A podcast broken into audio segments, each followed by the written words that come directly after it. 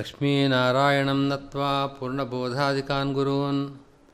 कुर्मः श्रीकृष्णगीतायाः भाष्याद्युक्तार्थसङ्ग्रहम्। ಧರ್ಮಕ್ಷೇತ್ರೇ ಕುರುಕ್ಷೇತ್ರೇ ಸಮವೇತಾಯುತ್ಸವः ಮಾಮಕಾः ಪಾಂಡವಾಶ್ಚೈವ ಕಿಮು ಕುರುವತ ಸಂಜಯ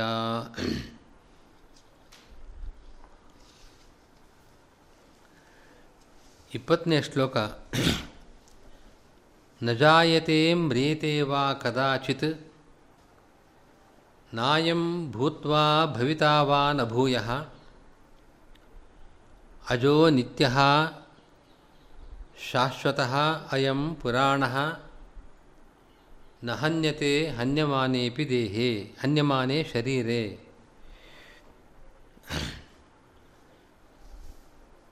ಈ ಶ್ಲೋಕದಲ್ಲಿ ಏನು ಹೇಳ್ತಾ ಇದ್ದಾರೆ ಅಂತ ಅನ್ನೋದನ್ನು ಗೀತಾವಿವೃತ್ತಿಯಲ್ಲಿ ಅವತರಣಿಕೆ ಕೊಟ್ಟು ಹೇಳ್ತಾ ಇದ್ದಾರೆ. ಯದುಕ್ತಂ ಜೀವೇಶ್ವರಯೋ ಉತ್ಪತ್ತಿನಾಶರಾಹಿತ್ಯಂ ಈಶ್ವರಸ್ಯ ದೇಹತೋಪಿ ಉತ್ಪತ್ತಿಭಾವೇನ ಸ್ವಾತಂತ್ರ್ಯಂ ಜೀವಸ್ಯ ಸ್ವರೂಪತಃ ಜನ್ಮಾದಿಶೂನ್ಯಸ್ಯಾಪಿ ದೇಹೋತ್ಪತ್ತ್ಯಾದಿನ ಅಸ್ವಾತಂತ್ರ್ಯಂ. ತೇಷು ಅರ್ಥೇಷು ಪ್ರಮಾಣತ್ವೇನ ಮಂತ್ರವರ್ಣಂ ಉದಾಹರತಿ ನ ಜಾಯತೆ ಇತಿ. ಈ ಶ್ಲೋಕದಲ್ಲಿ ಏನು ಹೇಳುವ ಉದ್ದೇಶ ಇದೆ ಅಂತಂದರೆ ಹಿಂದೆ ಹೇಳಿದ ವಿಷಯಗಳಲ್ಲಿ ಒಂದು ಪ್ರಮಾಣವನ್ನು ಶ್ರೀಕೃಷ್ಣ ಹೇಳ್ತಾ ಇದ್ದಾನೆ. ಹಿಂದೆ ಹೇಳಿದ ವಿಷಯಗಳು ಇಷ್ಟು. ಪರಮಾತ್ಮನಿಗೂ ಉತ್ಪತ್ತಿ ನಾಶಗಳಿಲ್ಲ, ಜೀವರಿಗೂ ಉತ್ಪತ್ತಿ ನಾಶಗಳಿಲ್ಲ. ಇದೆರಡು ಸಮಾನವಾಗಿದೆ. ಜೀವ ಸ್ವರೂಪಕ್ಕೆ ಉತ್ಪತ್ತಿಯೂ ಇಲ್ಲ, ನಾಶವೂ ಇಲ್ಲ. ಆದರೆ ಜೀವರಿಗೆ ದೇಹತಃ ಉತ್ಪತ್ತಿ ಇದೆ. ಅವರಿಗೆ ದೇಹದ ಉತ್ಪತ್ತಿ ಇದೆ. ಭಗವಂತನಿಗೆ ಮಾತ್ರ ಅವನಿಗೆ ದೇಹದ ಉತ್ಪತ್ತಿಯೂ ಇಲ್ಲ. ಈಶ್ವರಸ್ಯ ದೇಹತೋಪಿ ಉತ್ಪತ್ತ್ಯಭಾವೇನ ಉತ್ಪತ್ತಿ ಇಲ್ಲದೆ ಇದ್ದ ಕಾರಣ ಆದ್ದರಿಂದಲೇ ಸ್ವಾತಂತ್ರ್ಯ ಯಾರಿಗೆ? ಭಗವಂತನಿಗೆ. ಜೀವೇಶ್ವರರಿಗೆ ಉತ್ಪತ್ತಿ ನಾಶಗಳು ಇಲ್ಲದೇ ಇರತಕ್ಕಂಥದ್ದು ಎರಡು ಸಮಾನವಾಗಿದ್ದರೂ ಕೂಡ ಭಗವಂತನಿಗೆ ಸ್ವಾತಂತ್ರ್ಯವಿದೆ, ಜೀವನಿಗೆ ಆ ಸ್ವಾತಂತ್ರ್ಯ ಇಲ್ಲ. ಭಗವಂತನಿಗೆ ಸ್ವಾತಂತ್ರ್ಯ ಇದೆ ಅನ್ನೋದು ನಮಗೆ ಆ ದೇಹದ ಉತ್ಪತ್ತಿಯೂ ಇಲ್ಲ ಅವನಿಗೆ. ಅನಾದ್ಯನಂತ ಕಾಲದಲ್ಲಿ ದೇಹತಃ ಅವನ ದೇಹಕ್ಕಾಗಲಿ ಭಗವಂತನ ಭಗವಂತ ಜ್ಞಾನಾನಂದಾತ್ಮಕವಾದ ದೇಹವುಳ್ಳವನು. ಆ ದೇಹ ಆ ದೇಹ ಬೇರೆಯಲ್ಲ, ಪರಮಾತ್ಮನ ಸ್ವರೂಪ ಬೇರೆಯಲ್ಲ. ಆ ಪರ, ಪರಮಾತ್ಮನಿಗೆ ಜೀವರಿಗಿರುವಂತೆ ದೇಹದಿಂದ ಉತ್ಪತ್ತಿ ಎಂಬ ರೀತಿ ಉತ್ಪತ್ತಿ ಇಲ್ಲ. ಆದ ಕಾರಣ ಅವನು ಸ್ವತಂತ್ರ. ಆದರೆ ಜೀವನಿಗೆ ಸ್ವರೂಪತಃ ಉತ್ಪತ್ತಿಯೂ ಇಲ್ಲ, ನಾಶವೂ ಇಲ್ಲ. ಆದರೂ ದೇಹದ ಉತ್ಪತ್ತಿ ಇದ್ದ ಕಾರಣ ಅಸ್ವಾತಂತ್ರ್ಯವಿದೆ ಎಂಬ ವಿಷಯವನ್ನು ಹಿಂದೆ ಹೇಳಿದ್ದಾಗಿದೆ. ಈ ವಿಷಯದಲ್ಲಿ ಪ್ರಮಾಣವನ್ನು ಶ್ರೀಕೃಷ್ಣ ಹೇಳ್ತಾ ಇದ್ದಾನೆ. ಪ್ರಮಾಣ ಈ ವಿಷಯದಲ್ಲಿ ಪ್ರಮಾಣವನ್ನು ಕೊಡ್ತಾ ಇದ್ದಾನೆ. ಯಾವುದು ಪ್ರಮಾಣ ಅಂತಂದರೆ ಮಂತ್ರವರ್ಣ. ಮಂತ್ರವರ್ಣಂ ಉದಾಹರತಿ ನಜಾಯಿತಿ ಇತಿ. ವೇದವಾಕ್ಯವನ್ನೇ ಪ್ರಮಾಣವಾಗಿ ಕೊಡ್ತಾ ಇದ್ದಾನೆ. ಕಾಠಕೋಪನಿಷತ್ತಿನಲ್ಲಿ ಬರತಕ್ಕಂಥ ಮಂತ್ರ ಇದು. ಕಠೋಪನಿಷತ್ತಿನಲ್ಲಿ ಬರತಕ್ಕಂಥ ಮಂತ್ರಕ್ಕೆ ಸ್ವಲ್ಪ, ಆ ಪದಗಳಲ್ಲಿ ಒಂದೆರಡು ಕಡೆ ವ್ಯತ್ಯಾಸ ಇದೆ. ಅದು ಹೆಚ್ಚಾಗಿ ಅಲ್ಲಿರುವಂತೆ ಇದೆ. ಕಠೋಪನಿಷತ್ತಿನಲ್ಲಿ ನಜಾಯತೆ ಮ್ರಿಯತೆ ವಾ ವಿಪಶ್ಚಿತ್ ನಾಯಂ ಕುತಶ್ಚಿನ್ನಬಭೂವ ಕಶ್ಚಿತ. ಅಜೋ ನಿತ್ಯ ಶಾಶ್ವತೋಯಂ ಪುರಾಣ. ನ ಹನ್ಯತೆ ಹನ್ಯಮಾನೇಪಿ ದೇಹೇ ಅಂತ ಇದು ಕಾಟಕೋಪನಿಷತ್ತಿನ ಮಂತ್ರ. ನಜಾಯತೆ ಮ್ರಿಯತೆ ವಾ ಅನ್ನೋ ಅಂಶ ಪೂರ್ವಾರ್ಧದಲ್ಲಿ ಸಮಾನವಾಗಿದೆ. ಇಲ್ಲಿ ಗೀತೆಯಲ್ಲಿ ಕದಾಚಿತ್ ಅಂತ ಇದೆ, ಅಲ್ಲಿ ವಿಪಶ್ಚಿತ್ ಅಂತಿದೆ. ನಾಯಂ ಭೂತ್ವ ಭವಿತಾವಾನ ಭೂಯಃ ಅಂತಿಲ್ಲದೆ ಅಲ್ಲಿ ನಾಯಂ ಕುತಶ್ಚಿನ್ನ ಬಭೂವ ಕಶ್ಚಿತ್. ಇಷ್ಟಂಶದಲ್ಲಿ ಮಾತ್ರ ಪೂರ್ವಾರ್ಧದಲ್ಲಿ ವ್ಯತ್ಯಾಸ, ಅಭಿಪ್ರಾಯದಲ್ಲಿ ವ್ಯತ್ಯಾಸವಿಲ್ಲ. ಉತ್ತರಾರ್ಧದಲ್ಲಿ ಅಜೋ ನಿತ್ಯ ಶಾಶ್ವತೋಯಂ ಪುರಾಣೋ ನ ಹನ್ಯತೆ ಹನ್ಯಮಾನೇಪಿ ದೇಹೇ. ಇದು ಕಾಠಕೋಪನಿಷತ್ತಿನ ಪಾಠ.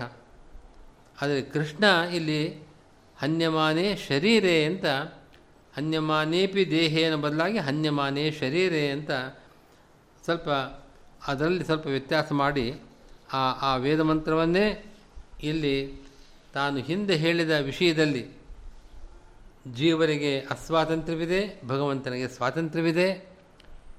ಇಬ್ಬರಿಗೂ ಸ್ವರೂಪತಃ ಉತ್ಪತ್ತಿ ನಾಶಗಳಿಲ್ಲ. ಪರಮಾತ್ಮನಿಗಿರತಕ್ಕ ವಿಶೇಷ ಅಂತಂದರೆ ಅವರ ದೇಹಕ್ಕೂ ಉತ್ಪತ್ತಿ ಇಲ್ಲ. ಜೀವರಿಗೆ ದೇಹದ ಉತ್ಪತ್ತಿ ಇದೆ, ಆ ನಾಶವೂ ಇದೆ. ಆದ ಕಾರಣ ಜೀವ ಅಸ್ವತಂತ್ರ ಅಂತನ್ನೋ ವಿಷಯವನ್ನು ಈ ಪ್ರಮಾಣವಾಕ್ಯವೂ ಹೇಳ್ತಾ ಇದೆ ಮಂತ್ರ ವರ್ಣ ಹೇಳ್ತಾ ಇದೆ. ಅದೇ ಈ ವಿಷಯದಲ್ಲಿ ಪ್ರಮಾಣ ಅಂತ ಅಭಿಪ್ರಾಯ ಕೃಷ್ಣನಿಗೆ. ವಿವೃತಿಯಲ್ಲಿ ನಜಾಯಿತಿ ಇತಿ ಅಂತ ಆ ಶ್ಲೋಕಕ್ಕೆ ವ್ಯಾಖ್ಯಾನ ಮಾಡ್ತಾ ಇದ್ದಾರೆ. ತಥಾಹಿ, ಜೀವ ವಿಷಯೇ ತಾವತ್ ಇಯಂ ಯೋಜನಾ. ಇಲ್ಲಿ ಒಂದು ಅಂಶ. ಇದನ್ನು ಈ ಶ್ಲೋಕವನ್ನು ಪೂರ್ಣವಾಗಿ ಜೀವಪರವಾಗಿ ಮತ್ತು ಭಗವಂತನ ಪರವಾಗಿ ಎರಡು ರೀತಿ ವ್ಯಾಖ್ಯಾನ ಮಾಡಿ ತೋರಿಸಿದ್ದಾರೆ ಆಚಾರ್ಯರು.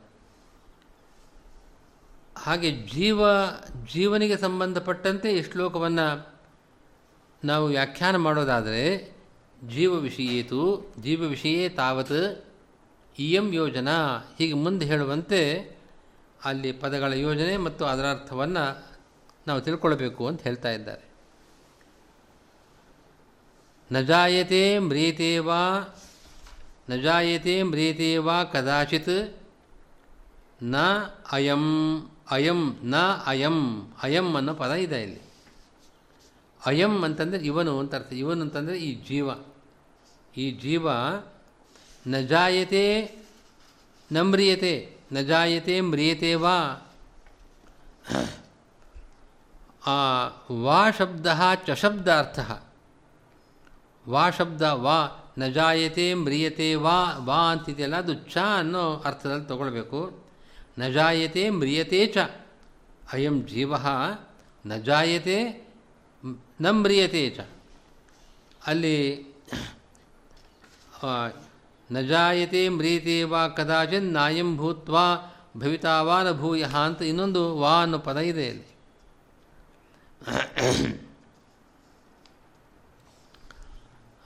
ಅಲ್ಲಿ ಅಲ್ಲಿ ನಂಜಿದೆ ನಾ ಅಂತ. ನಾಯಂ ಭೂತ್ವ, ಇಲ್ಲಿ ನಾಯಂ ಭೂತ್ವ ಭವಿತಾವಾನ ಭೂಯ. ನಜಾಯ ನಜಾಯತೆ ಅನ್ನುವಾಗ ನಾ ಅಂತ ಪ್ರಾರಂಭದಲ್ಲಿದೆ. ನಾ ಅಂತ ಪುನಃ ಕದಾಚಿತ್ ನಾ ಅಂತ ಪದ ಇದೆ. ಅದನ್ನು ಇಲ್ಲಿ ಸೇರಿಸ್ಕೊಳ್ಬೇಕಿಲ್ಲಿ. ಅಯಂ ಜೀವ ನಜಾಯತೆ ನಮ್ರಿಯತೆ ಚ. ನಜಾಯತೆ ನಮ್ರಿಯತೆ ಚ. ವಾ ಅಂದರೆ ಚ ಅಂತ ಅರ್ಥ ಅದಕ್ಕೆ, ಮತ್ತು ಅಂತ ಅರ್ಥ. ನಜಾಯತೆ ನಮ್ರಿಯತೆ ಚ. ಅವನಿಗೆ ಜನನವೂ ಇಲ್ಲ, ಮರಣವೂ ಇಲ್ಲ. ಹಾಗರ್ಥ. ಅಗ್ರೇತನ ನನಃ ಅನುಕರ್ಷಃ ಅಂತ ವಿವೃತ್ತಿಯಲ್ಲಿ ಹೇಳಿದ್ದಾರೆ. ಅಗ್ರೇತನ ಅಂತಂದರೆ ಮುಂದಿರತಕ್ಕಂಥ ನಣ್ ಅಂತಂದರೆ ನಾ ಅನ್ನೋ ಪದ ಇದೆಯಲ್ಲ ನಜಾಯತೆ ಮ್ರಿಯತೆ ವಾ ಕದಾಚಿತ್ನ ಅಂತನೋ ಆ ಪದವನ್ನು ನಾವು ಇಲ್ಲಿ ಸೇರಿಸ್ಕೊಳ್ಬೇಕು. ನಜಾಯತೆ ನಮ್ರಿಯತೆ ಚ ಅಂತ ಒಟ್ಟು ಅರ್ಥವಾಯಿತು. ಅದನ್ನು ಹೇಳ್ತಾರೆ, ಜೀವ ನಜಾಯತೆ ಚೇತ್ ತರ್ಹಿ ಯಥಾ ಈಶ್ವರಜ್ಞಾನಂ ವೃದ್ಧಿಹ್ರಾಸ ವಿವರ್ಜಿತಂ ಭೂತ್ವೈವ.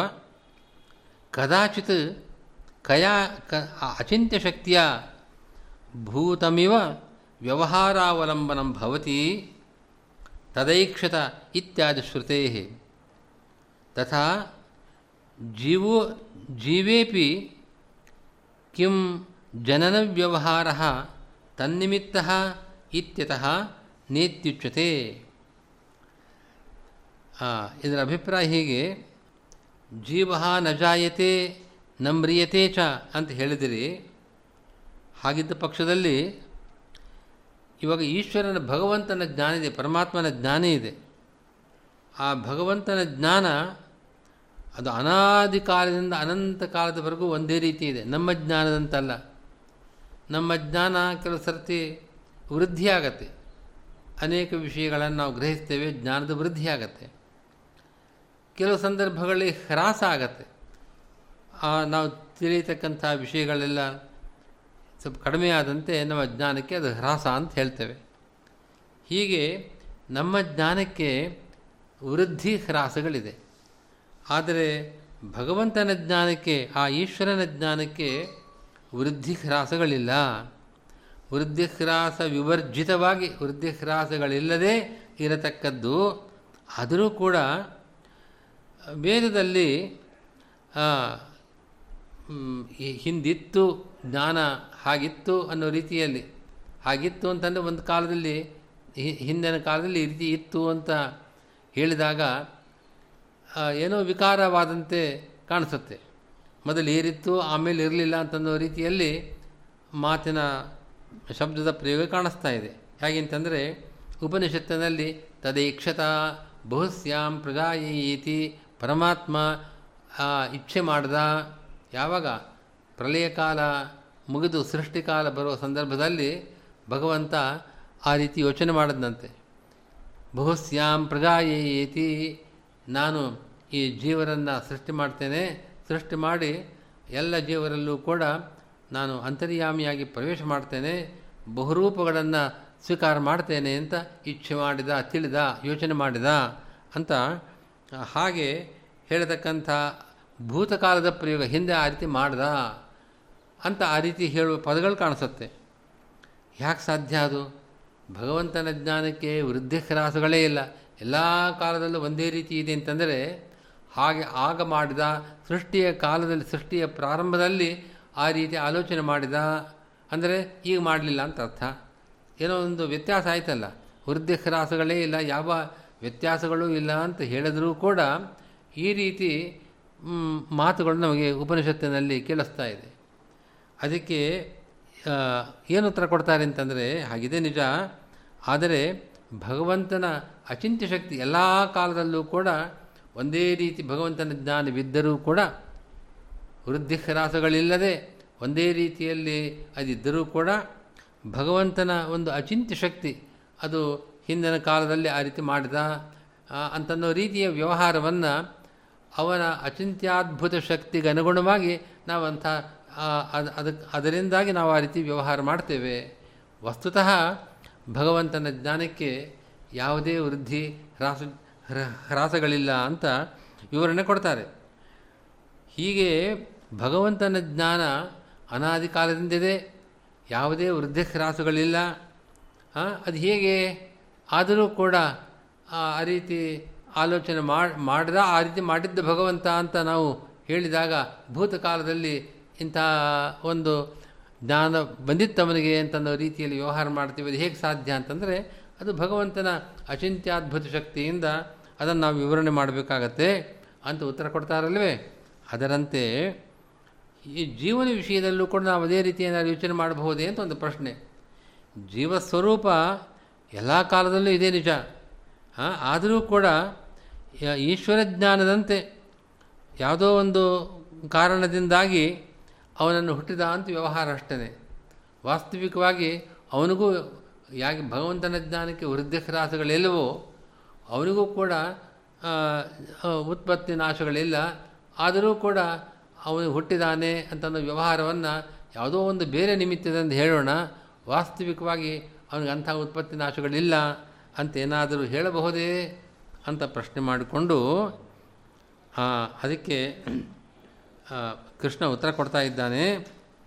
ನಾಯ ಅಯಂ ಭೂತ್ವ ಭವಿತಾ ನಭವತಿ ಅಯಂ ಭೂತ್ವಾ ಭವಿತಾ ವಾ ನ. ಈಶ್ವರ ಜ್ಞಾನದಂತೆ ಎಲ್ಲ ಕಾಲದಲ್ಲೂ ಇದ್ದರೂ ಕೂಡ ಯಾವುದೋ ಒಂದು ಅಭಿಪ್ರಾಯದಿಂದ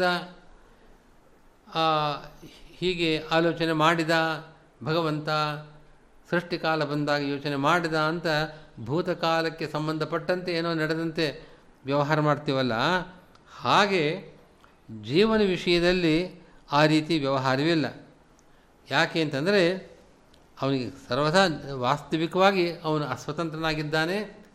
ಅವನ ಜೀವಕ್ಕೆ ಉತ್ಪನ್ನ, ಅವನ ದೇಹಕ್ಕೆ ಉತ್ಪತ್ತಿ ನಾಶಗಳಿದೆ.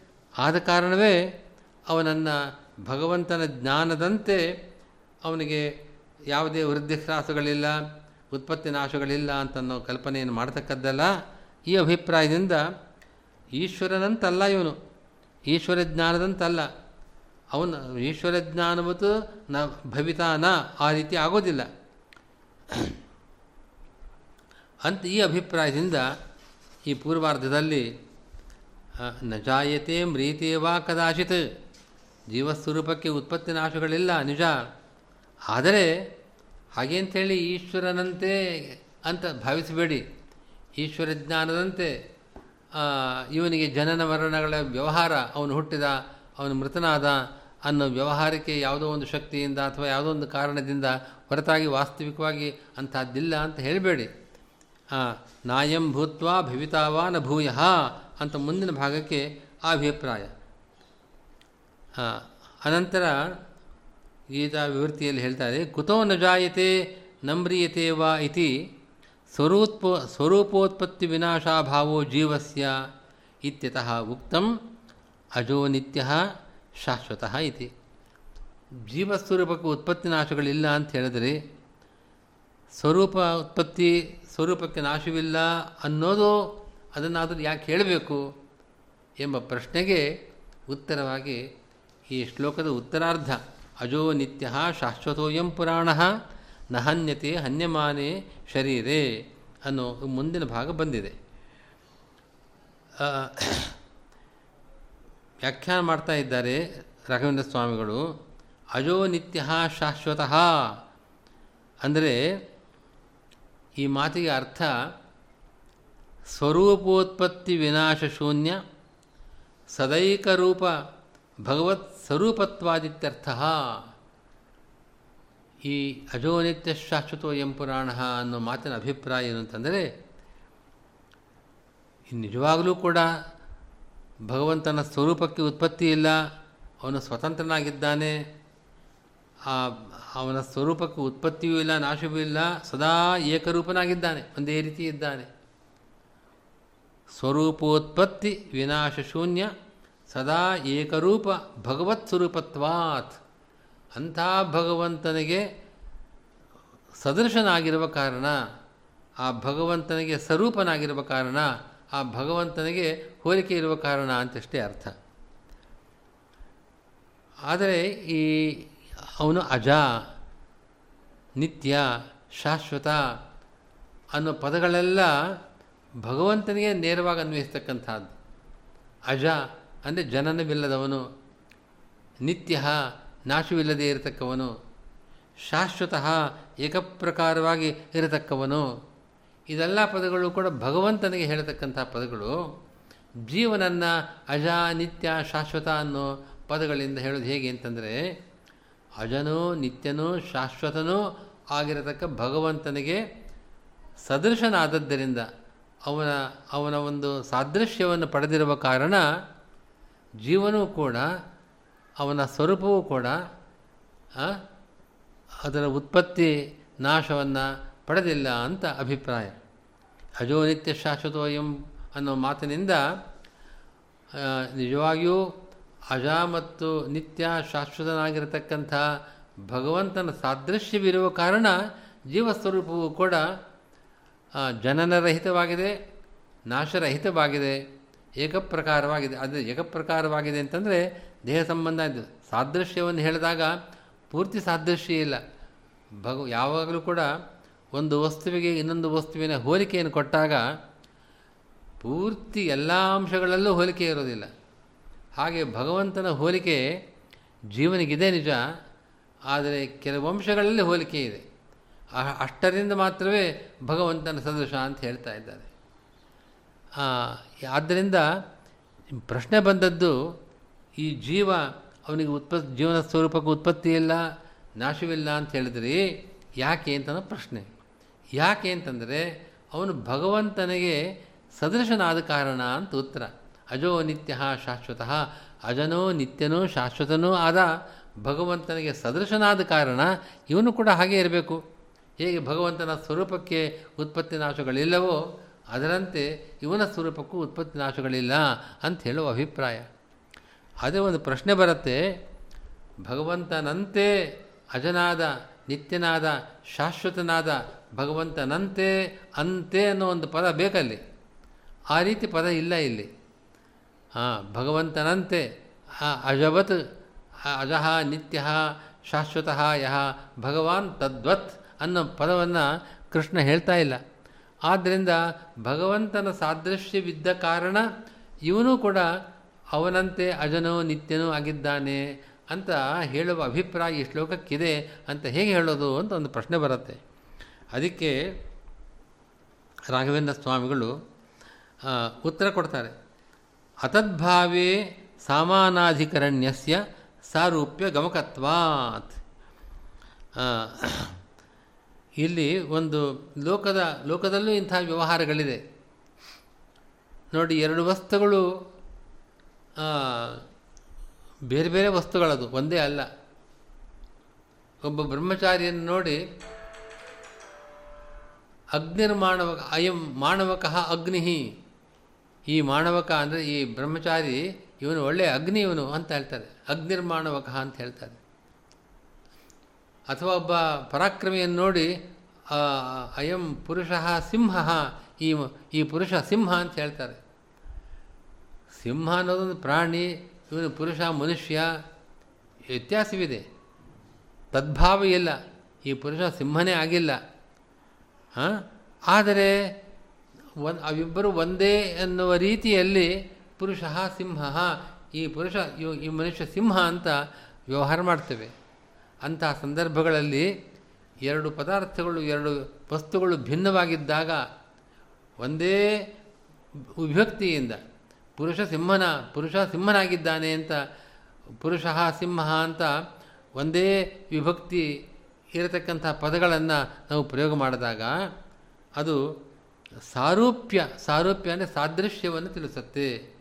ಪುರುಷ ಸಿಂಹ ಈ ಮನುಷ್ಯ ಸಿಂಹ ಅಂತಂದರೆ ಸಿಂಹನಂತೆ ಅಂತ ಅರ್ಥ. ಹಾಂ ಅಗ್ನಿ ಮಾಣವಕ ಅಂತಂದರೆ ಈ ಮಾಣವಕ ಇವನು ಅಗ್ನಿಯಂತೆ ಅಷ್ಟು ತೇಜಸ್ವಿಯಾಗಿದ್ದಾನೆ ಅಂತ ಅರ್ಥ. ಹೊರತು ಈ ಮಾಣವಕ ಅವನು ಅಗ್ನಿಯೇ ಅಗ್ನಿ ದೇವತೆಯಾಗಿದ್ದಾನೆ ಅಥವಾ ಈ ಎದುರಿಗೆ ಕಾಣ್ತಕ್ಕಂಥ ಅಗ್ನಿಯಾಗಿದ್ದಾನೆ ಅಂತ ಅರ್ಥ ಅಲ್ಲ. ಅದರಂತೆ ಪುರುಷ ಸಿಂಹ ಅಂತ ಹೇಳಿದ್ರೆ ಈ ಪುರುಷ ಸಿಂಹನೇ ಆಗಿಬಿಟ್ಟಿದ್ದಾನೆ ಅಂತ ಅರ್ಥ ಅಲ್ಲ. ಸಿಂಹನ ಸದೃಶನಾಗಿದ್ದಾನೆ ಅಂತ ಅರ್ಥ. ಅದರಂತೆ ಈ ಜೀವ ಅಜ ನಿತ್ಯ ಶಾಶ್ವತ ಅಂತ ಹೇಳಿದಾಗ ನಿಜವಾಗಲೂ ಅಜಾನಿತ್ಯ ಶಾಶ್ವತನಾದವನು ಭಗವಂತ. ಈ ಜೀವ ಅಜನಿತ್ಯ, ಅಜ ಮತ್ತು ನಿತ್ಯ ಶಾಶ್ವತ ಅಂತ ಹೇಳಿದ್ರೆ ಪುರುಷ, ಸಿಂಹ, ಇವ ಅಂತ ನಾವು ಅರ್ಥ ಮಾಡ್ಕೊಳ್ತೇವಲ್ವೇ? ಅವನಂತೆ ಅಂತ. ಅದರಂತೆ ಅಜನಂತೆ, ಅಜನಾದ ಪರಮಾತ್ಮನಂತೆ, ನಿತ್ಯನಾದ ಪರಮಾತ್ಮನಂತೆ ಈ ಜೀವನೂ ಕೂಡ. ಯಾವ ವಿಷಯದಲ್ಲಿ? ಭಗವಂತನ ಸ್ವರೂಪಕ್ಕೆ ಈ ಉತ್ಪತ್ತಿ ನಾಶಗಳೆಲ್ಲವೋ ಹಾಗೆಯೇ ಈ ಜೀವಸ್ವರೂಪಕ್ಕೂ ಉತ್ಪತ್ತಿ ನಾಶಗಳಿಲ್ಲ ಎಂಬ ಅರ್ಥದಲ್ಲಿ ನಾವು ಈ ಪದಗಳನ್ನು ಅನ್ನು ಅರ್ಥ ಮಾಡಿಕೊಳ್ಬೇಕು ಅಂತ ಹೇಳ್ತಾ ಇದ್ದಾರೆ. ಅತದ್ಭಾವೇ ಸಾಮಾನಾಧಿಕರಣ್ಯಸ್ಯ ಸಾರೂಪ್ಯ ಗಮಕತ್ವ ತದ್ಭಾವ ಅಂತಂದರೆ ಆ ವಸ್ತುವೇ ಆಗೋದು. ಅತದ್ಭಾವ ಅಂತಂದರೆ ಆ ವಸ್ತು ಆಗದೇ ಇರೋದು.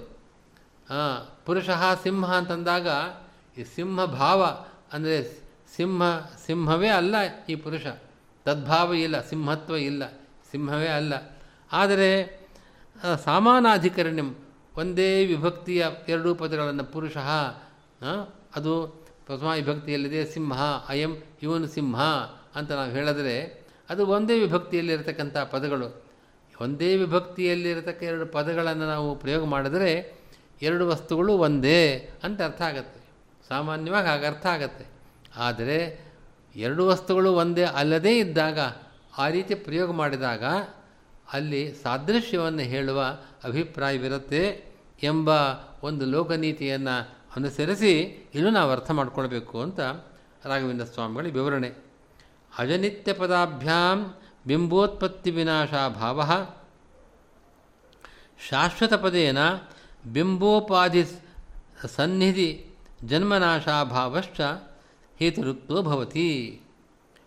ಇಲ್ಲಿ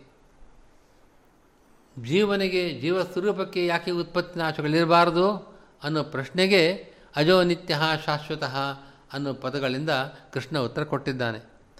ಈಗಾಗಲೇ ಹೇಳಿದಂತೆ ಅಜನಾದ, ನಿತ್ಯನಾದ, ಶಾಶ್ವತನಾದ, ಭಗವಂತನಿಗೆ ಸದೃಶನಾದದ್ದರಿಂದ ಅಂತ ಈ ರೀತಿ ಹೇಳಿದ ಹೇಳುವ ರೀತಿ ಹೇಳಿದ್ದರಿಂದ ಜೀವಸ್ವರೂಪ, ಅದು ಉತ್ಪತ್ತಿರಹಿತ ಮರಣರಹಿತ ನಾಶರಹಿತ ಅಂತ ಹೇಗೆ ಗೊತ್ತಾಗತ್ತೆ ಅಂತಂದರೆ, ಅಲ್ಲಿ ನೋಡಿ ಜೀವ ಪ್ರತಿಬಿಂಬ, ಭಗವಂತ ಬಿಂಬನಾಗಿದ್ದಾನೆ. ಬಿಂಬನಾದ ಭಗವಂತ ಅಜ, ಅಂದರೆ ಬಿಂಬಕ್ಕೆ ಉತ್ಪತ್ತಿ ನಾಶಗಳಿಲ್ಲ. ಮತ್ತು ಆ ಬಿಂಬನಾದ ಭಗವಂತ ನಿತ್ಯ ಅವನಿಗೆ ಉತ್ಪತ್ತಿ ಇಲ್ಲ ನಾಶವೂ ಇಲ್ಲ ಅಂತ ಅರ್ಥ ಆಯಿತು. ಬಿಂಬನಾದ ಭಗವಂತನಿಗೆ ಉತ್ಪತ್ತಿ ಇಲ್ಲ ನಾಶವಿಲ್ಲ ಅಂತ ಹೇಳಿದಂತಾಯಿತು. ಯಾವಾಗ ಬಿಂಬ, ಬಿಂಬಕ್ಕೆ ಉತ್ಪತ್ತಿ ನಾಶಗಳಿಲ್ಲವೋ, ಬಿಂಬಕ್ಕೆ ಉತ್ಪತ್ತಿ ನಾಶಗಳಿದ್ದ ಕಾರಣ ಪ್ರತಿಬಿಂಬಕ್ಕೂ, ಪ್ರತಿಬಿಂಬನಾದ ಜೀವನಿಗೂ ಉತ್ಪತ್ತಿ ನಾಶಗಳಿಲ್ಲ ಅಂತ ಹೇಳಬೇಕಾಗತ್ತೆ. ಪ್ರತಿಬಿಂಬ ಬಿಂಬನಾಶವಾದಾಗ ಪ್ರತಿಬಿಂಬ ನಾಶವಾಗತ್ತೆ. ಬಿಂಬ ಉತ್ಪನ್ನವಾದಾಗ ಪ್ರತಿಬಿಂಬ ಉತ್ಪನ್ನವಾಗತ್ತೆ. ಯಾವಾಗ ಬಿಂಬಕ್ಕೆ ಉತ್ಪತ್ತಿ ಮತ್ತು ನಾಶಗಳಿಲ್ಲವೋ, ಬಿಂಬ ಉತ್ಪನ್ನನಾದ, ಉತ್ಪನ್ನವಾದದ್ದರಿಂದ ಜೀವನಿಗೆ ಉತ್ಪತ್ತಿ ಇದೆ, ಪ್ರತಿಬಿಂಬನಾದ ಜೀವನಿಗೆ ಉತ್ಪತ್ತಿ ಇದೆ. ಬಿಂಬನಾದ ಪರಮಾತ್ಮನಿಗೆ ಉತ್ಪತ್ತಿ ಇದ್ದ ಕಾರಣ ನಾಶವಿದ್ದ ಕಾರಣ ಜೀವನಿಗೆ ನಾಶವಿದೆ ಅಂತ ಹೇಳೋಕ್ಕಾಗೋದಿಲ್ಲ. ಹೀಗಾಗಿ ಬಿಂಬ ಈ ಸ್ಥಳದಲ್ಲಿ ಪರಮಾತ್ಮ ಬಿಂಬನಾಗಿದ್ದಾನೆ, ಜೀವ ಪ್ರತಿಬಿಂಬನಾಗಿದ್ದಾನೆ. ಆ, ಇಲ್ಲಿ ಬಿಂಬನಾದ ಪರಮಾತ್ಮನಿಗೆ ಉತ್ಪತ್ತಿ ವಿನಾಶಗಳಿಲ್ಲದೇ ಇದ್ದ ಕಾರಣ ಆ ಪ್ರಯುಕ್ತವಾಗಿ ಪ್ರತಿಬಿಂಬನಾದ ಜೀವನಿಗೆ ಉತ್ಪತ್ತಿ ನಾಶಗಳನ್ನು ಹೇಳೋಕ್ಕಾಗೋದಿಲ್ಲ ಅನ್ನೋ ಅಂಶವನ್ನು ಸೂಚನೆ ಮಾಡೋದಾಗಿತ್ತು. ಅಜೋ ನಿತ್ಯ ಎರಡೇ ಸಾಕಾಗಿತ್ತು. ಬಿಂಬನಾದ ಪರಮಾತ್ಮ ಅಜ ಜನನ ರಹಿತನಾಗಿದ್ದಾನೆ. ಆದ್ದರಿಂದ ತತ್ಪ್ರಯುಕ್ತವಾಗಿ ಜೀವನವು ಕೂಡ ಜನನ ರಹಿತನಾಗಿದ್ದಾನೆ. ಆ ಬಿಂಬನಾದ ಪರಮಾತ್ಮ ನಿತ್ಯನಾಗಿದ್ದಾನೆ, ನಾಶರಹಿತನಾಗಿದ್ದಾನೆ. ಆದ ಕಾರಣ ಪ್ರತಿಬಿಂಬನಾದ ಜೀವನು ನಾಶರಹಿತನಾಗಿದ್ದಾನೆ. ಇದು ಸರಿಯಾಯಿತು. ಇದೆರಡೇ ಸಾಕಾಗಿತ್ತು. ಶಾಶ್ವತಃ ಅಂತ ಇನ್ನೊಂದು ಪದ ಇದೆ. ಶಾಶ್ವತಃ ಅಂತ ಪದ ಏನು ಹೇಳ್ತಾ ಇದೆ? ಅಂದರೆ ಈ ಪ್ರತಿಬಿಂಬದ ನಾಶಕ್ಕೆ ಅಥವಾ ಉತ್ಪತ್ತಿಗೆ ಬಿಂಬದ ಉತ್ಪತ್ತಿ ಮತ್ತು ಬಿಂಬದ ನಾಶ ಇದೆರಡೇ ಕಾರಣ ಅಲ್ಲ. ಬಿಂಬ ನಿತ್ಯವಾಗಿದ್ದರೂ ಬಿಂಬ ಉತ್ಪತ್ತಿ ರಹಿತವಾಗಿದ್ದರೂ ಕೂಡ ಪ್ರತಿಬಿಂಬಕ್ಕೆ ಉತ್ಪತ್ತಿ ನಾಶಗಳು ಬರಬಹುದು. ಯಾವಾಗ ಅಂತಂದರೆ, ಆ ಬಿಂಬಕ್ಕೂ ಉಪಾಧಿಗೂ ಸಂಬಂಧವಿಲ್ಲದೆ ಇದ್ದಾಗ, ಬಿಂಬ ಅಲ್ಲೇ ಇದೆ. ಆದರೆ ಉಪಾಧಿ ಜೊತೆಗಿಲ್ಲ, ಎಲ್ಲೋ ಬೇರೆ ಕಡೆ ಇದೆ. ಇಂತಹ ಸಂದರ್ಭದಲ್ಲಿ ಬಿಂಬೋಪಾಧಿಗಳಿಗೆ ಸಾನ್ನಿಧ್ಯ, ಸಾಮೀಪ್ಯ ಇರದೇ ಇದ್ದಾಗ ಪ್ರತಿಬಿಂಬ ಇರೋದಿಲ್ಲ. ಕನ್ನಡಿಯ ಮುಂದೆ ಮುಖ ಬಂದಾಗ ಪ್ರತಿಬಿಂಬ ಕಾಣಿಸುತ್ತೆ. ಆ ಮುಖ ಇರಬಹುದು, ಆದರೆ ಆ ಕನ್ನಡಿ ಅಂತ ಉಪಾಧಿ ಇಲ್ಲದೆ ಹೋದರೆ ಪ್ರತಿಬಿಂಬ ಇಲ್ಲ. ಬಿಂಬ ಇದ್ದರೂ ಕೂಡ ಉಪಾಧಿವಿಲ್ಲದೆ ಇದ್ದ ಕಾರಣ, ಉಪಾಧಿಯ ಸಂಬಂಧವಿಲ್ಲದೆ ಇದ್ದ ಕಾರಣ ಆ ಪ್ರತಿಬಿಂಬಕ್ಕೆ ಪ್ರತಿಬಿಂಬ ಕಾಣಿಸ್ತಾ ಇಲ್ಲ. ಯಾವಾಗ ಉಪಾಧಿಯ ಸಂಬಂಧವಾಗತ್ತೋ ಬಿಂಬಕ್ಕೆ, ಆವಾಗ ಉತ್ಪತ್ತಿಯಾಗತ್ತೆ. ಆದ ಕಾರಣ ಇಲ್ಲೂ ಕೂಡ ಬಿಂಬ ಈಶ್ವರ ಎಲ್ಲ ಕಾಲದಲ್ಲೂ ಇರಬಹುದು. ಆದರೆ ಉಪಾಧಿ ಸಂಬಂಧವಾದಾಗ ಜೀವ ಹುಟ್ಟುತ್ತಾನೆ ಜೀವ ಸ್ವರೂಪ ಹುಟ್ಟತ್ತೆ. ಉಪಾಧಿ ಸಂಬಂಧ ನಾಶವಾದಾಗ, ಆ, ಜೀವ ಸ್ವರೂಪ ನಾಶವಾಗತ್ತೆ ಅಂತ ಯಾಕೆ ಹೇಳಬಾರ್ದು? ಬಿಂಬ ನಿತ್ಯವಾಗಿರಲಿ, ಬಿಂಬಕ್ಕೆ ಉತ್ಪತ್ತಿಯೂ ಇಲ್ಲದೇ ಇರಬಹುದು. ಆದರೆ ಪ್ರತಿಬಿಂಬನಾದ ಜೀವನಿಗೆ ಉತ್ಪತ್ತಿ, ಜೀವ ಸ್ವರೂಪಕ್ಕೆ ಉತ್ಪತ್ತಿ ನಾಶಗಳಿರಬಹುದು ಯಾಕೆಂತಂದರೆ ಬಿಂಬನಾದ ಪರಮಾತ್ಮನಿಗೂ, ಆ ಉಪಾಧಿಗೂ, ಯಾವ ಉಪಾಧಿಯ ಸಂಬಂಧದಿಂದಾಗಿ ಜೀವ ಅನ್ನೋ ಒಂದು ಪ್ರತಿಬಿಂಬ ಏರ್ಪಡುತ್ತೋ, ಆ ಬಿಂಬಕ್ಕೂ ಉಪಾಧಿಗೂ ಒಂದು ಸಂಬಂಧ ಎಲ್ಲ ಕಾಲದಲ್ಲೂ ಇಲ್ಲದೇ ಇದ್ದ ಕಾರಣ ಬಿಂಬನಾದ ಪರಮಾತ್ಮ ಉತ್ಪತ್ತಿ ನಾಶ ರಹಿತನಾದರೂ ಪ್ರತಿಬಿಂಬನಾದ ಜೀವ ಸ್ವರೂಪಕ್ಕೆ ಉತ್ಪತ್ತಿ ನಾಶಗಳಿರಬಹುದು ಎಂಬ ಒಂದು ಒಂದು ಶಂಕೆಯನ್ನು ನಿವಾರಿಸುವ ಸಲುವಾಗಿ ಕೃಷ್ಣ ಶಾಶ್ವತಃ ಅಂತಂದ ಪದವನ್ನು ಹೇಳ್ತಾ ಇದ್ದಾನೆ. ಶಾಶ್ವತ ಪದೇನ ಬಿಂಬೋಪಾಧಿ ಸನ್ನಿಧಿ ಜನ್ಮನಾಶಾಭಾವಶ್ಚ ಹೇತುರುಕ್ತೋ ಭವತಿ. ಬಿಂಬೋಪಾಧಿ ಸನ್ನಿಧಿ ಎಲ್ಲ ಕಾಲದಲ್ಲೂ ಇದೆ. ಬಿಂಬನಾದ ಪರಮಾತ್ಮನಿಗೂ ಮತ್ತು ಜೀವ ಎಂಬ ಪ್ರತಿಬಿಂಬ ಬರಬೇಕಾದರೆ ಯಾವ ಉಪಾಧಿ ಬೇಕು? ಆ ಉಪಾಧಿ ಜೀವಸ್ವರೂಪವೇ ಉಪಾಧಿ. ಆ ವಿಷಯವನ್ನು ಬೇರೆ ಕಡೆ ಹೇಳ್ತಾರೆ. ಜೀವಸ್ವರೂಪ ಅನ್ನೋ ಉಪಾಧಿಯೇ ಇಲ್ಲಿ ಪ್ರತಿಬಿಂಬಕ್ಕೆ ಜೀವ ಅನ್ನೋ ಆ ಉಪಾಧಿ ಪರಮಾತ್ಮನ ಸಂಬಂಧವಿದ್ದ ಕಾರಣ ಜೀವ ಪ್ರತಿಬಿಂಬ ಅನ್ನಿಸ್ಕೊಳ್ತಾನೆ. ಆ ಬಿಂಬನಾದ ಪರಮಾತ್ಮನಿಗೂ ಜೀವಸ್ವರೂಪ ಎಂಬ ಉಪಾಧಿಗೂ ಸಾನ್ನಿಧ್ಯ ಅಂದರೆ ಆ ಸಂಬಂಧ ಎಲ್ಲ ಕಾಲದಲ್ಲೂ ಇದೆ. ಅದಕ್ಕೆ ಆ ಸನ್ನಿಧಿ ಒಂದು ಕಾಲದಲ್ಲಿ ಹುಟ್ಟಿತು, ನಾಶವಾಯಿತು ಅಂತಿಲ್ಲ. ಹೀಗಾಗಿ ಬಿಂಬ ಬಿಂಬ ಮತ್ತು ಉಪಾಧಿಯ ಸನ್ನಿಧಿ ಅನಾದ್ಯನಂತ ಕಾಲದಲ್ಲಿದೆ. ಅದಕ್ಕೆ ಜನ್ಮನಾಶಗಳಿಲ್ಲ. ಆದ ಕಾರಣ ಪ್ರತಿಬಿಂಬನಾದ ಜೀವನಿಗೆ ಯಾವುದೇ ಒಂದು ಕಾಲದಲ್ಲಿ ಉತ್ಪತ್ತಿಯಾಯಿತು ನಾಶವಾಯಿತು ಅಂತ ಸರ್ವತಾ ಹೇಳಕ್ಕೆ ಬರೋದಿಲ್ಲ. ಬಿಂಬನಾದ ಪರಮಾತ್ಮ ಉತ್ಪತ್ತಿ ರಹಿತ ನಾಶನ ನಾಶರಹಿತನಾಗಿದ್ದಾನೆ. ಮತ್ತು ಪ್ರತಿ, ಜೀವ ಪ್ರತಿಬಿಂಬ ಅಂತ ಅನಿಸ್ಕೊಳ್ಬೇಕಾದ್ರೆ ಯಾವ ಉಪಾಧಿ ಬೇಕಾಗಿದೆ, ಆ ಉಪಾಧಿಗೂ, ಬಿಂಬನಾದ ಪರಮಾತ್ಮನಿಗೂ ಇರತಕ್ಕಂಥ ಸಂಬಂಧ ಎಲ್ಲ ಕಾಲದಲ್ಲೂ ಇದೆ. ಅದು ಎಂದು ಹುಟ್ಟಿದ್ದಲ್ಲ, ನಾಶವಾಗತಕ್ಕಂಥದ್ದಲ್ಲ. ಈ ಕಾರಣಗಳಿಂದ ಪರಮಾತ್ಮ ಹೇಗೆ ಅನಾದ್ಯನಂತ ಕಾಲದಲ್ಲಿ ಇದ್ದಾನೋ, ಆ ಪರಮಾತ್ಮನ ಸ್ವರೂಪ, ಅದರಂತೆ ಜೀವನ ಸ್ವರೂಪವೂ ಕೂಡ ಅನಾದ್ಯನಂತ ಕಾಲಗಳಲ್ಲಿ ಇರತಕ್ಕದ್ದು. ಈ ಅಂಶವನ್ನು ಅಜೋ ನಿತ್ಯತಃ ಶಾಶ್ವತ, ಅಜೋ ನಿತ್ಯ ಶಾಶ್ವತ ಅನ್ನೋ ಪದಗಳಿಂದ ಕೃಷ್ಣ ತಿಳಿಸ್ತಾ ಇದ್ದಾನೆ. ಮುಂದೆ ಈಶ್ವರ ಜ್ಞಾನವತ್ ಭೂತ್ವಾ ಭವಿತಾಪಿ ಚೇತ್ನ ಜೀವ. ತರ್ಹಿ ಕಿನ್ನಿಮಿತ್ತ ಜನನ ವ್ಯವಹಾರ ಜೀವೇ ಇತ್ಯಥ ಉಕ್ತಂ ಪುರಾಣೀತಿ. ಈಶ್ವರನ ಜ್ಞಾನದಂತೆ, ಎಲ್ಲ ಕಾಲದಲ್ಲೂ ಈಶ್ವರನ ಜ್ಞಾನ ಇರುವಂತೆ ಜೀವಸ್ವರೂಪವೂ ಕೂಡ ಎಲ್ಲ ಕಾಲದಲ್ಲೂ ಇರತಕ್ಕದ್ದು. ಅಂತ ನೀವೇನು ಹೇಳಿದ್ರಿ? ಹಾಗಿದ್ದ ಪಕ್ಷದಲ್ಲಿ ಜೀವ, ಜಾತಃ, ಮೃತಃ ಅಂತೆಲ್ಲ ವ್ಯವಹಾರ ಮಾಡ್ತೇವೆ. ಅದಕ್ಕೇನು ಕಾರಣ? ಅನ್ನೋ ಪ್ರಶ್ನೆಗೆ ಕೃಷ್ಣ, ಅಜೋ ನಿತ್ಯ ಶಾಶ್ವತಃ ಅಂತ ಆದಮೇಲೆ ಪುರಾಣ ಅಂತನೋ ಒಂದು ಪದ ಪ್ರಯೋಗ ಮಾಡಿದ್ದಾನೆ.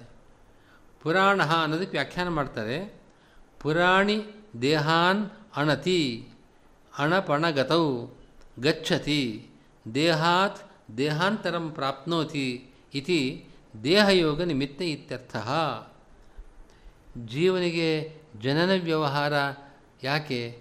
ಜೀವನಿಗೆ ಮೃತನ, ಜೀವ ಮೃತನಾದ ಅಂತ ವ್ಯವಹಾರ ಯಾಕೆ ಅಂತಂದರೆ, ಅವನು ಪುರಾಣನಾದ್ದರಿಂದ.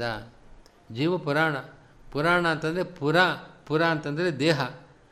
ದೇಹಗಳನ್ನು ಅಣತಿ, ಅಣ ಅನ್ನೋ ಧಾತುವಿಗೆ ಅಣ, ಪಣ, ಗತವು ಅಂತ ಧಾತ್ವರ್ಥವನ್ನು ಹೇಳಿದೆ. ಅಣ ಅಣ ಶಬ್ದಕ್ಕೆ ಗಮನ ಅಂತ ಅರ್ಥ, ಗತಿ ಅಂದರೆ ಗಮನ, ಆ ಧಾತುವಿಗೆ ಅರ್ಥ. ಆದ್ದರಿಂದ ಅಣತಿ ಅಂದರೆ ಗಚ್ಚತಿ. ಒಂದು ದೇಹವನ್ನು ಬಿಟ್ಟು ಮತ್ತೊಂದು ದೇಹಕ್ಕೆ ಹೋಗ್ತಾ ಇರ್ತಾನೆ. ಒಂದು ದೇಹ ಬಿಟ್ಟು ಪುರಾಣಿ ಅಂದರೆ ದೇಹಾನ್, ದೇಹಾತ್ ದೇಹಾಂತರಂ ಪ್ರಾಪ್ನೋತಿ, ಗಚ್ಚತಿ ಅಂದರೆ ಪ್ರಾಪ್ನೋತಿ. ಒಂದು ದೇಹವನ್ನು ಬಿಟ್ಟು ಮತ್ತೊಂದು ದೇಹಕ್ಕೆ ಹೋಗ್ತಾ ಇರ್ತಾನೆ. ಆದ ಕಾರಣ ಪುರಾಣ ಅಂತ ಹೆಸರು ಜೀವನಿಗೆ. ಹೀಗಾಗಿ ಜೀವನಿಗೆ ಸ್ವರೂಪತಃ ಉತ್ಪತ್ತಿ ನಾಶಗಳು ಎಲ್ಲಿದೆ ಹೋದರೂ ಜೀವ ಜಾತಃ ಜೀವ ಮೃತಃ ಎಂಬ ರೀತಿಯ ಮಾತುಗಳನ್ನು ನಾವು ಆಡ್ತೇವೆ ಯಾಕೆ ಅಂತಂದರೆ ಆ ದೇಹ ಯೋಗ, ದೇಹ ಸಂಬಂಧ. ಒಂದು ದೇಹವನ್ನು ಬಿಟ್ಟು ಮತ್ತೊಂದು ದೇಹಕ್ಕೆ ಹೋಗ್ತಾನೆ. ದೇಹ ಪ್ರಾಪ್ತಿಯಾದಾಗ ಜನನ ವ್ಯವಹಾರ, ಆ ದೇಹ ವಿಯೋಗವಾದಾಗ ಅವನು ಮೃತನಾದ ಅಂತ ವ್ಯವಹಾರ ಹೊರತು ಜೀವಸ್ವರೂಪಕ್ಕೆ ಉತ್ಪತ್ತಿ ನಾಶಗಳಿದೆ ಅಂತ ಹೇಳ್ತಕ್ಕದ್ದಲ್ಲ ಅಂತ ಅಭಿಪ್ರಾಯ. ಏವಂತರ್ಹಿ ಉಪಾಧಿಭೂತ ದೇಹನಾಶಾತ್ ನಾಶ ಸ್ಯಾತ್ ಇತ್ಯತಃ ನಹನ್ಯತೆ ಇತಿ. ಹಾಗಿದ್ದರೆ ಇವನು ಜೀವ ಅಂತ ಜೀವ ಜೀವನಿಗೆ ಉಪಾಧಿ ಯಾವುದು? ದೇಹ ಅಂತಲೇ ಆಯಿತು. ದೇಹದಿಂದಾಗಿ ಅವನು ಜನನ ಮರಣಗಳನ್ನು ಪಡಿತಾ ಇದ್ದಾನೆ ಅಂದರೆ ದೇಹವೇ ಉಪಾಧಿ. ಆ ಉಪಾಧಿ ನಾಶವಾದ ಮೇಲೆ ಬಿಂಬ ಯಾವಾಗಲೂ ಇರಬಹುದು. ಉಪಾಧಿಯಾದ ದೇಹ ನಾಶ ಆಗತ್ತೆ.